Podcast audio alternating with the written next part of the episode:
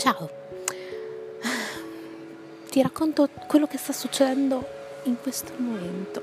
Esattamente, mi trovo in giardino, ho un giardino bellissimo, non molto grande, ma grande il giusto, esattamente quello che serve. E sono qui, sono qui già da un'oretta perché volevo prendere il sole e togliermi un po' il pallore atavico invernale. Io adoro l'estate, l'ho sempre adorata anche se mi fa stare malissimo. E sono qui da, da un'oretta, sono scesa con una glicemia sui 145 in salita dopo pranzo.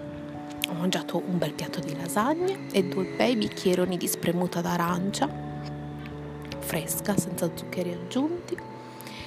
E ho aspettato un po', mi sono seduta ero tranquilla, anzi mi sono proprio sdraiata e mi sono goduta mezz'ora di sole.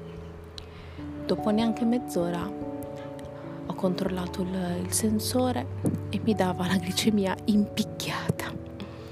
Il mio sensore in tutto ciò non mi ha neanche mm, avvertito, non, non, ha vibrato neanche tre secondi, nessun, nessun accenno di, di preoccupazione finché i valori erano normali sono rimasta qui tranquillamente.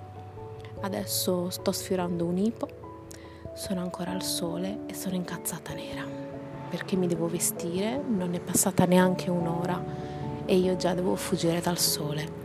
Io che sono una lucertola, che adoro starci, adesso ho paura del sole. E non posso fare almeno che pensare che malattia del cazzo.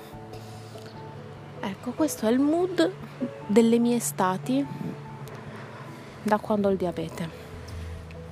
Che già la, la pressione bassa era un problemino abbastanza non trascurabile. Ci è voluto anche questo. Questo è il motivo per cui io non vado mai al mare da sola, per cui ci vado poco e niente e se vado mi devo portare praticamente mezza casa. E e niente. E sono qui, ho la faccia da punto interrogativo perché non voglio fuggire in casa. Sto aspettando di capire se questa glicemia vuole stabilizzarsi. Nel frattempo prendo il sole sulla schiena che male non fa. E niente, sto combattendo il mio impulso a fuggire. Dentro casa all'ombra ovviamente. E non lo so, non lo so fino a quanto rimarrò qui.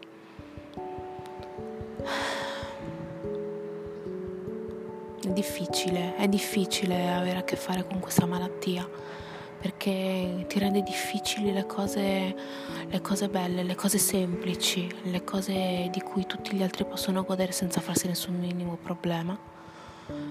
E, e niente, forse quello è una delle cose più, più fastidiose fatto di non poter godere appieno delle cose semplici. Man mano che divento grande ho sempre più bisogno di cose semplici nella mia vita che mi fanno stare molto meglio di tutte le cose artefatte. Io non bevo, non fumo, vado in discoteca praticamente da 5 anni e tutte queste cose non mi mancano e non mi sono mai mancate.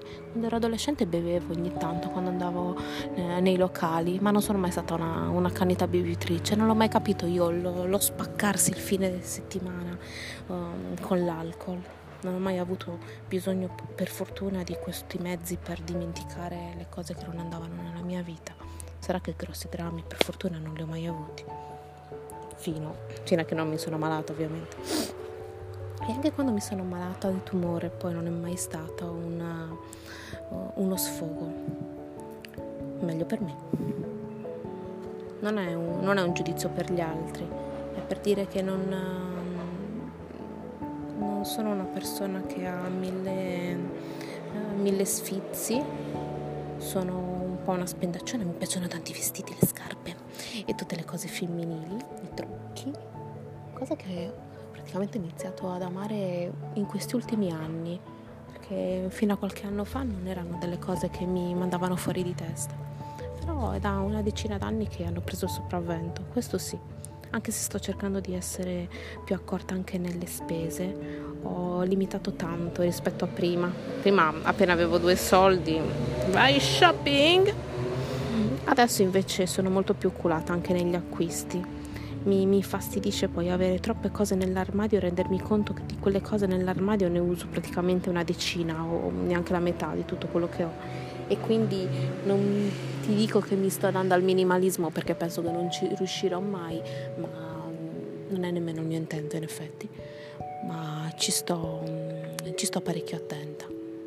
E quindi non ho tutti questi svaghi, mi piace viaggiare, adoro viaggiare e anche quello è un po' un punto nero perché anche quello che è il, il mio piacere più grande quando, quando, viaggio, ma mi basta anche una passeggiata alla, in mezzo alla natura, nel verde, all'aria aperta e già mi sento meglio. Però anche quello non lo vivo più con la spensieratezza con cui bisogna vivere un momento del genere. E, e niente, non lo sopporto, non lo sopporto. Dice che molti di noi, una volta che viene diagnosticato il diabete, hanno dentro sé un sacco di, mm, di sentimenti contrastanti, tra cui uno importante che eh, scavando viene fuori è quello della rabbia. La rabbia per qualcosa che ci è capitato ingiustamente, che ci ha tolto tanto, che non ci meritavamo.